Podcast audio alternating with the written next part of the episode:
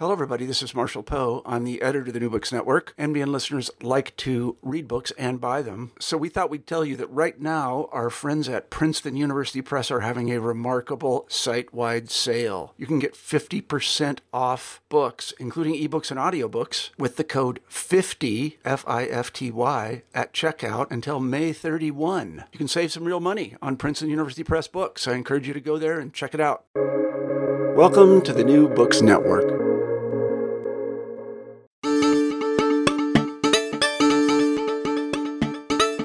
I'm Rob Wolf, and this is New Books in Science Fiction, a podcast where authors of science, speculative, and fantasy fiction talk about their new books. This is the Fall Like a Thunderbolt edition. Today we're talking about war. The next World War, to be exact, and in case you're wondering when it's going to happen, 13 years. That's the answer. In 13 years, the US and China will go at it, at least according to the book titled 2034. And to underscore the point, the novel is subtitled A Novel of the Next World War. My guest today is a co author of 2034, Elliot Ackerman. He is a former Marine who served in Iraq and Afghanistan and received the Silver Star, the Bronze Star for Valor, and the Purple Heart. He has written four fiction books and a memoir. 2034 is his newest book, which he co wrote with retired Admiral James Stavridis. Elliot is with me via Skype from Palm Beach. Welcome to the New Books Network. Thanks for having me, Rob. I'm sorry Admiral Stavridis wasn't able to join us because I'm really fascinated by partnerships. Mm-hmm. How did it come to pass that you wrote a book with a four star general who was formerly the Supreme Allied Commander at NATO? Um, well, you know, the, the book originally, the concept of the book was the Admiral's idea and uh, it was, you know, if we, it, you could certainly say right now, vis-a-vis the United States relationship with China, that if we're not in a Cold War, we are at least in sort of the foothills of a Cold War. So with that understanding, I think you know he kind of you know he's always been a great reader. He looked out at our last Cold War, and it was filled with uh, a literature, books like the Third World War by Sir General Sir uh, John Hackett, on the beach or films like Red Dawn or Doctor Strangelove. Like there was just this rich body of literature, film, and stories, all imagining what that Cold War would look like against the Soviets. But you looked at you know this contemporary Cold War. There's really there's nothing. And so sort of the idea of you know well, wouldn't it be fun to try to tell a story uh, and imagine what that war could look like? So he approached his editor at Penguin Press, a guy named Scott Moyers, kind of outlined the idea and Scott said, Well, you know, if you're going to do this, you should really work with a novelist. And hey, aren't you and Elliot friends? And so Scott's actually also my editor at Penguin Press. What Scott didn't know at the moment was that uh, Jim and I had, had already been friends for the better part of a decade. We were, uh, we're both graduates of the Fletcher School of Law and Diplomacy at Tufts University, which is their school for international affairs. He, when he retired from the Navy, uh, went on to be the dean of the school. So I knew him in his capacity as dean. He had actually already asked me to come and serve as writer in residence at the school for a semester. And so when I went and did that, you know, I asked him, well, what does his job sort of entail? And um, he sent me an email uh, with a few bullets in it. And one of the bullets was talk with the dean about books whenever he feels like it. So, kind of based on that job description, he and I actually had this really rich background of talking about books, uh, he loves fiction, you know, as well as nonfiction, but you know, reads a lot of fiction. I primarily write fiction. So when Scott kind of came to me, it was like, you know, Jim has this idea, you know, work of speculative fiction, imagining uh, what the next, you know, world war would look like if it was fought against China. You know, I, he and I already really had a kind of a shared sensibility around books, and uh, we were very much, I think, immediately aligned that we wanted the book. We didn't want it to be some huge door-stopping techno thriller with appendices and character glossary charts and all of that. We wanted to be something that was lean, um, but that was very much character driven. Uh, and so, kind of with that alignment, uh, it made it easy for us to uh, start writing the book. It seems to me that every month our relationship with China seems to get worse. So I just wonder if if you feel like things have evolved since you started writing this book and since it's come out to move in that same direction, or or if you've seen something different. Oh, um, you know, certainly when we first started talking about this book, I want to say it was probably November or December of 2018. So those conversations I just mentioned to you, they were happening so what three years ago, and then we really started writing the book in earnest in that you know January February timeframe of 2019. So you know if we think of everything that has happened in the interim, to include you know the the coronavirus or um, you know our relationship with the Iranians or the withdrawal from Afghanistan or on the domestic front things like January 6th. I mean, we've done a lot of living in, these three years. And so, specifically vis-a-vis our relationship with China, uh, our relationship has, uh, I was going to say evolved, but I would say devolved. And uh, unfortunately, we've seen conditions get worse and worse. And um, since the book has come out, you know, we've had a lot of people, you know, give us nice reviews, nice comments. But one consistent criticism that I would say is right on the money is people have said, hey, you know, we love the book, it's great, um, but you did get one big thing wrong. The year is not 2034. Uh, if this is going to happen, it's going to happen before 2034. And I would say, given the pace of our deteriorating relationship with China, that is uh, that's not a comment without some merit. Uh, since the real world seems so depressing, and, and your book will, I guess, give us a little more time. Why don't we Why don't we talk a little specifics about the story? It's it's basically a war thriller. I I think such a genre exists. And it basically starts with an incident in the South China Sea that escalates into the kind of nightmare of nuclear conflict I used to worry about as a kid growing up. Could you tell our listeners about the incident that sets things off? Sure. Maybe I'll just I'll just set up the book a little bit. So when it when it opens, uh, as you mentioned, Rob, the characters really the, the, the book is really told around five principal characters, and you meet all of them in this opening incident. So the first one is you meet Commodore Sarah Hunt, and she is leading what's called a Freedom of Navigation patrol through the South China Sea. Those are patrols we run to, we run today, as well as our allies. The South China Sea are international waters, although the Chinese claim them to be territorial waters and that's long been an issue of dispute. So we run these freedom of navigation patrols. So Commodore Sarah Hunt, she is a Navy veteran. She's leading three destroyers on one of these patrols, and she spies uh, what seems to be a fishing trawler in duress with you know thick clouds of black smoke coming off of its bridge. And when she goes to investigate this fishing trawler, she very quickly finds out that this is anything but a run of the mill fishing trawler.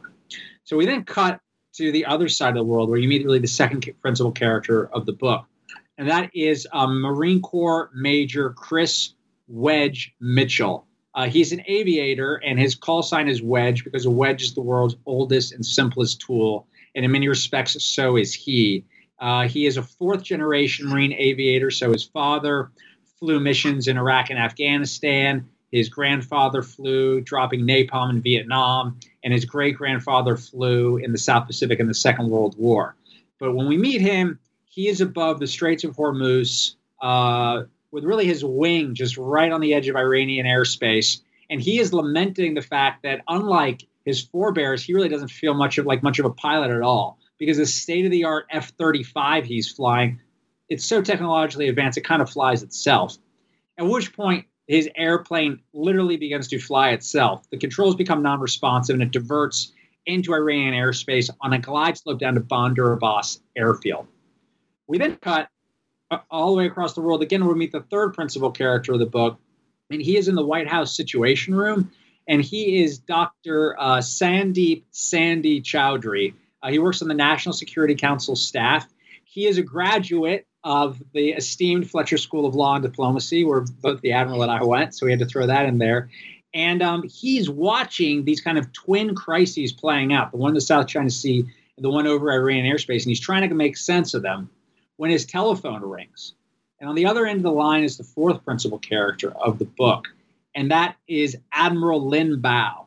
And he is the he is China's military attaché to the United States. So he's also in Washington D.C he is a, he's actually Chinese. He's of dual Chinese American parentage. So his mother uh, was American, his father was Chinese, and he was raised in China. And this sort of has always given him his edge in his career because he really understands the American mind. But it's also been a hindrance to him because the Chinese have never entirely trusted him. And so he's got a message for Sandy Chowdhury at the National Security Council staff. And that is that these two incidents, the one in the South China Sea and the one above Iranian airspace, they are actually connected and that the Chinese will no longer tolerate these freedom of navigation patrols. At which time, there's a massive cyber attack on the US. So all the power goes out and then it blinks right back on. When it goes on in the White House, none of the passwords are working, computers aren't going aren't, aren't on again. Uh, and suddenly we realize that the world has sort of been flipped on its edge, and the Chinese possess certain technological capabilities that have leveled the playing field. That kind of takes you like right up generally to sort of the first opening pages chapter of the book. I would just be remiss if I didn't say that the fifth principal character you meet right at the opening of the second chapter, and that is Brigadier General Qasim Farshad. And he is a uh, general in the Iranian paramilitary Quds Force. And he is a veteran of the forever wars in places like Iraq, Afghanistan, Syria, although he fought on the opposite side. And when Wedge's aircraft is taken down into Bandar Abbas, waiting on the tarmac to conduct his interrogation is Brigadier Farshad. With those five characters, we kind of enter this world of 2034, uh, where we watch these nations just descend into this global configuration. So the scenario is really kind of like a Guns of August scenario. You see uh, this ladder, we or we go up this ladder of escalation.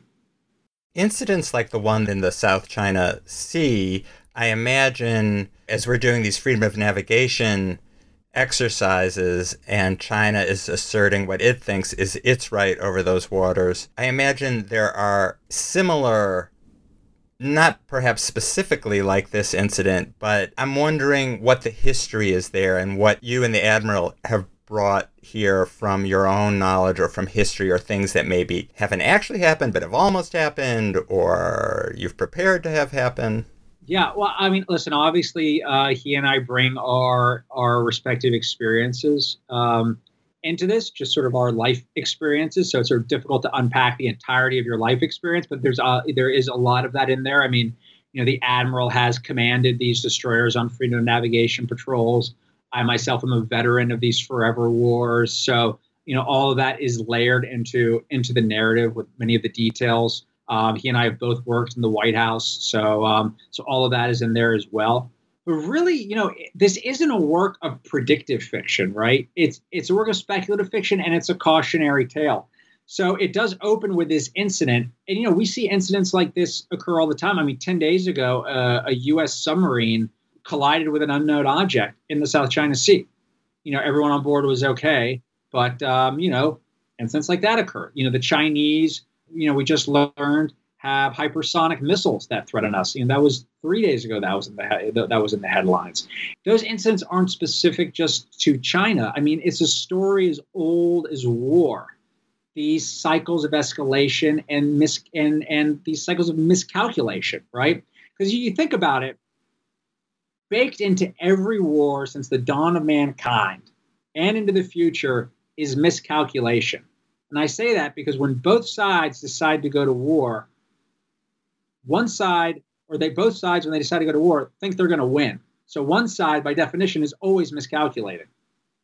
I think both sides are quoting Sun Tzu, the the great philosopher of war, and so I guess they both think they're pretty smart about what they're doing. the The name of the episode, "Fall Like a Thunderbolt," I took that from the book because someone was quoting that. So I guess that's true. Everyone, no no one starts a war thinking they're going to lose. Uh, follow up question is: Given that you and the Admiral bring so much personal knowledge and experience to the story. Were there any particular things where you needed to do extra research, consult with other experts to build up your knowledge to write the story?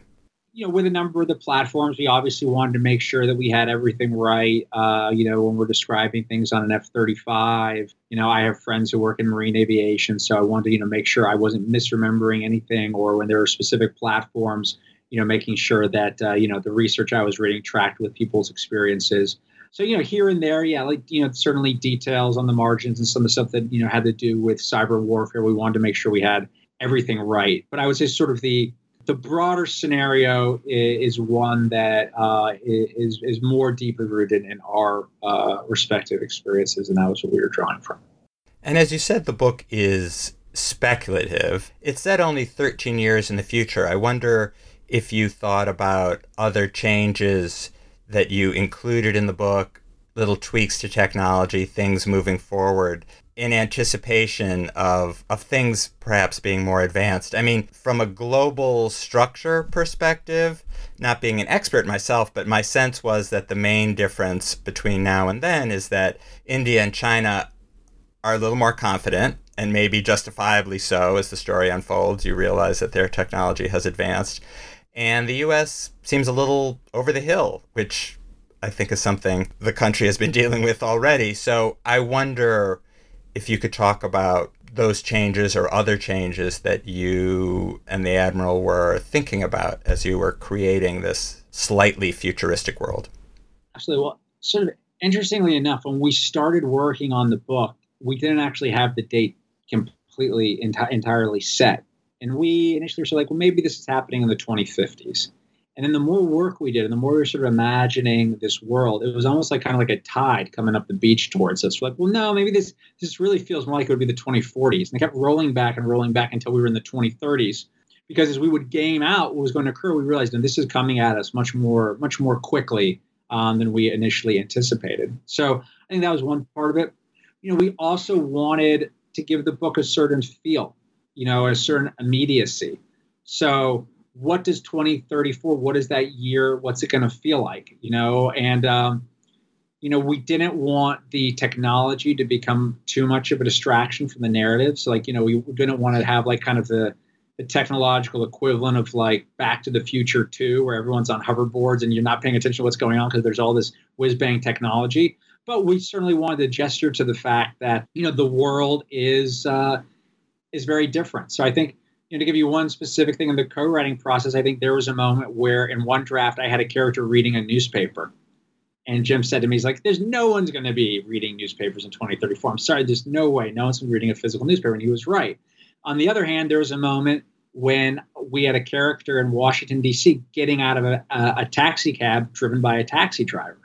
And um, Jim was like, "Well, I think they'll be all automated cars." I was like, "Oh, you don't know. I mean, those those driverless cars aren't working." And like, you know, I think I don't think we want to make the streets feel so unrecognizable to us that that the reader isn't going to feel the immediacy of this. So I think what we were kind of going for was just narratively speaking, a world where it's it's sort of it's uncanny to use that word like in the Freudian sense. Uh, what I mean is, you know, let me just way if you were to have a robot in your house that would like do chores for you and serve you coffee, which which would you feel more comfortable with? Would you want a robot that looked like R2D2 or would you want a robot that like looked 99% lifelike? Which would be more creepy to you? Oh yeah, the, I would want R2D2. I, I would not want the right. But the thing that's like 99% lifelike, that's what it means. When something's uncanny, it's like the uncanniness is that one percent that's just not quite right that really creeps you out. And so we kind of wanted to create this uncanny world where it's like 99% of 2034 looks a lot like today. But we're hoping this like little 1 or 2% that we gestured towards is going to freak you out when you read it. I wanted to talk a little more about this idea of America not having a clear picture of itself. And that's something that Sandeep Chowdhury, who you mentioned, the Deputy National Security Advisor, he thinks at one point something like Actually, I have the quote here. The America we believe ourselves to be is no longer that America that we are.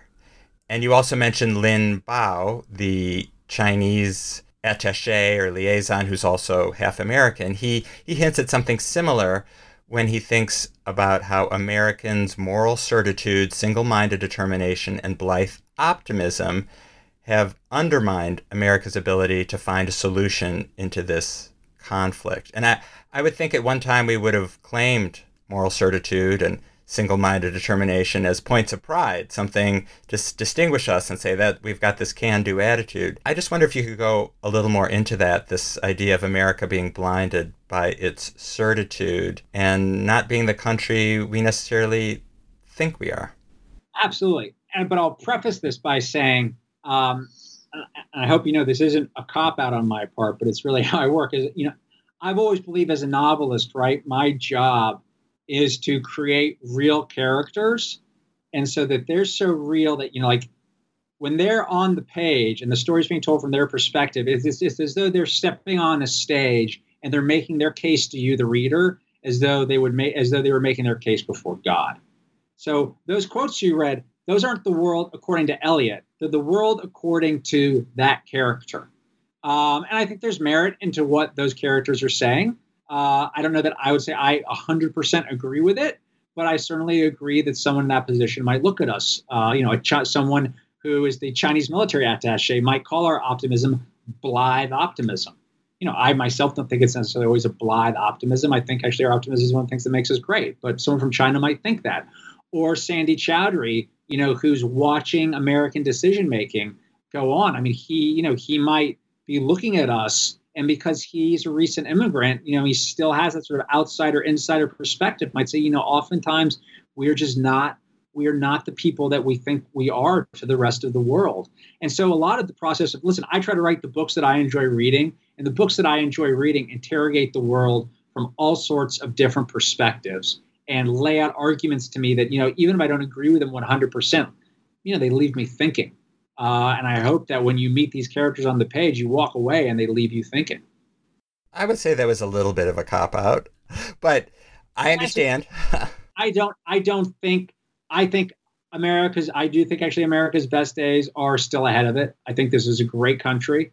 I think I've spent a lot of my life living overseas.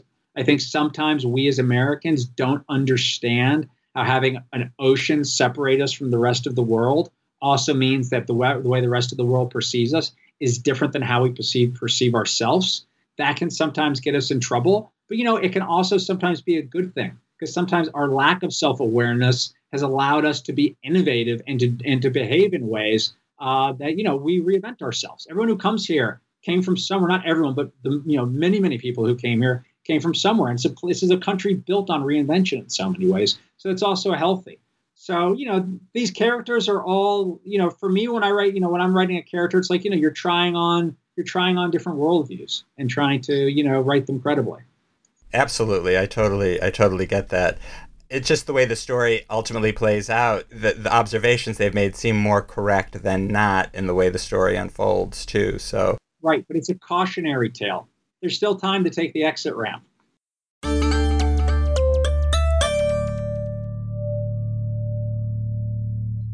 Well, so the novel focuses on what the public might think of as kind of supporting characters in a war story. You know, for instance, the leaders of the main countries of China and the US and Russia and India are mentioned only in passing, pretty much. I mean, there's a US president, she's a woman, she's in some meetings, you hear her give a public speech once, I think, broadcast to the nation. But the story really focuses on the people who you introduced at the beginning, who are key players, but they're more behind the scenes. I mean, there may be, a, you know, an ad, an admiral or a, the equivalent of the Secretary of Defense in China. It's not a book, it's not a book that focuses on principles. Exactly. So I wanted to ask why. Why did you decide to tell tell the story through these characters' eyes? I think two two there's two sides to that. One is sort of the the geopolitical answer, and the other one is sort of the narrative answer. I think geopolitically, you know, if you look back at history, some of the most fascinating aspects of history are how you know very big doors swing on small hinges, and so understanding you know those people behind the scenes do play very big roles if you if you look back if you look historically I think a narrative answer to that is that the the principles, like the Secretary of State or you know the the, the you know the chairman of the Communist Party, those are big outsized figures, and when they step into a room, they suck up all the oxygen from the room. And I think that room is more interesting when they're not in it because you're getting to hear all the sidebar conversations. And so I wanted there to always be space. You know, we wanted there to be space for that in the narrative. And I think you want to see characters who both have agency, but also at certain moments don't have agency in what's going on. Like most of us don't have agency in these huge world events. And so those characters are, are more accessible in many ways to a reader. So narratively, um, it also felt right that the story, you'd be seeing it kind of just one level below. Right. I mean, ultimately, they don't make the final decisions, and yet they're so crucial to the fine tuning of some of the things that are going on, but there's so much that isn't in their control. So, cyber warfare plays a role in the story, as you suggested, when the pilot, when Wedge is plane, he can't control it anymore and it just lands of its own volition and the power goes out across the US. And that's kind of, I think, the way we've been mentally prepared in this country to think the next war is going to happen. I mean, we've done it with the Iranian centrifuges, and the Russians have hacked into government computers. And so we're sort of waiting for that. And, you know, you've set it up beautifully, like how it could undermine things at the beginning of this conflict. But then it comes back down to nuclear weapons again, which I find fascinating because that was the threat of the 50s and 60s and 70s and has always been over our head. So, why does the story go there? I mean, I know nuclear weapons are still around. Um, because it would go there. I mean, if you the thing that cyber does in the book, and it's something that's always happened throughout history, is you know you will have it gets back to this miscalculation where you have one side believes it has a techno it has technological superiority over another side and is convinced of it. And so behaves in certain ways, convinced of its own superiority, and then, uh oh, suddenly realizes it no longer has that superiority. Like, and to give you a historical example, one that I love is the Battle of Agincourt. It's fought in 1415 in France. It was made famous by William Shakespeare in his play Henry V. You know, anything about that battle, basically, the British had come into, or they're the English back then, had come into France to claim what they believed were certain territories.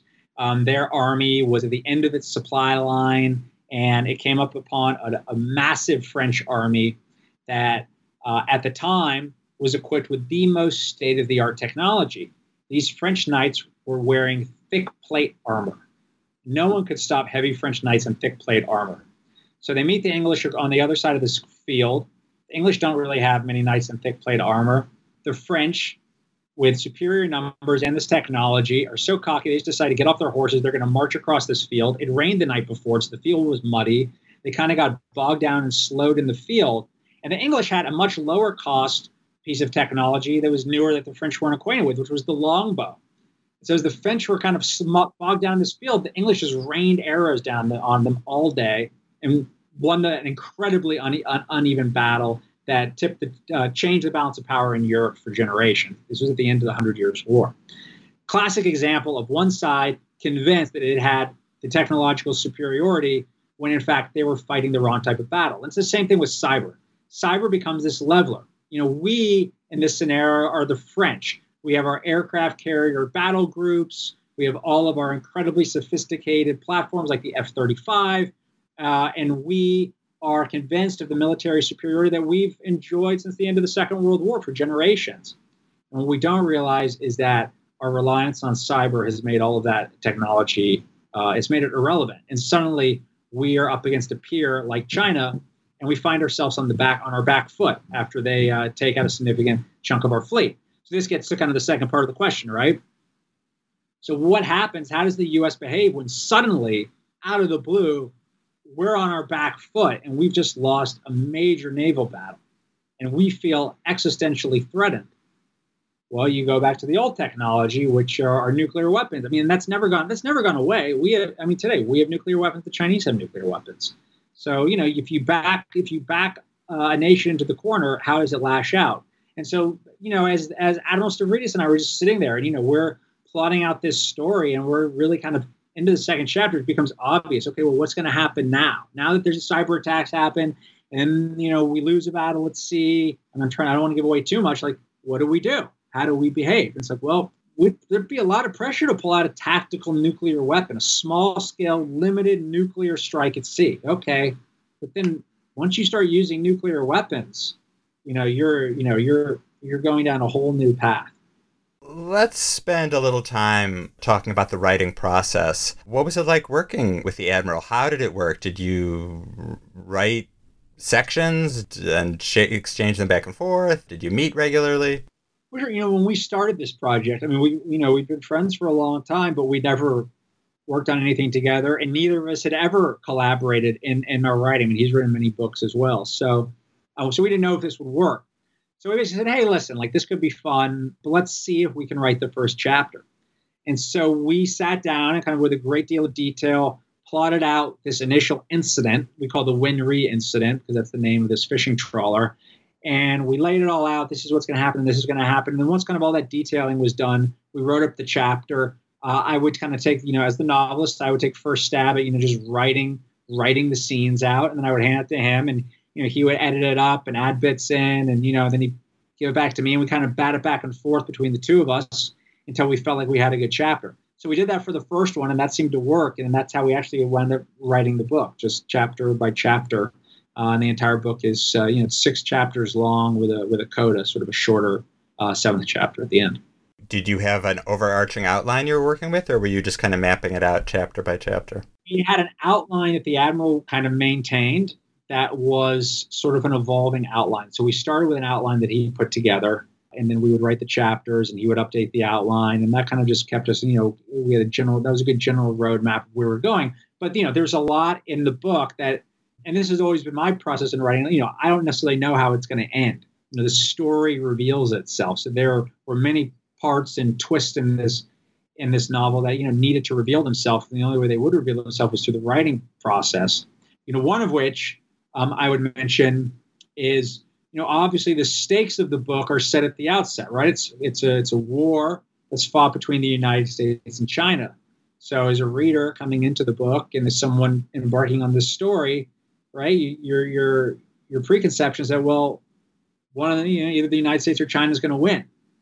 And I would just say neither the United States nor China wins this war. Someone else is really the one who wins the war. But I I won't say you're listening, you have to pick up the book to find out. Excellent. What a great tease. So, so let's end it there, I guess, so people have time to run out and buy the book before they uh, before they get home if they're listening in their car. Say. So, thank you so much for taking the time to talk to me about 2034 and for scaring me about the future and making me wonder if it really should have been called 2026 or something. I would just I would just end by saying too that you know for a book on a pretty bleak topic, uh, you know we had a lot of fun writing it, and I think it's a pretty fun read. I agree. I agree. I've been speaking with Elliot Ackerman about 2034, a novel of the next world war, which uh, came out in the spring from Penguin Press, and it is uh, he co-authored it with Admiral James Stavridis. Thank you so much for listening. Uh, please subscribe. Feel free to support the show with uh, five star review. That would be lovely. Michael Aaron of QuiverNYC.com composed our theme music. I'm Rob Wolf and I edit the show. Marshall Poe is editor and founder of the New Books Network, and Leanne Wilson is the co editor. Take care of yourselves, buy lots of books, and please come back again.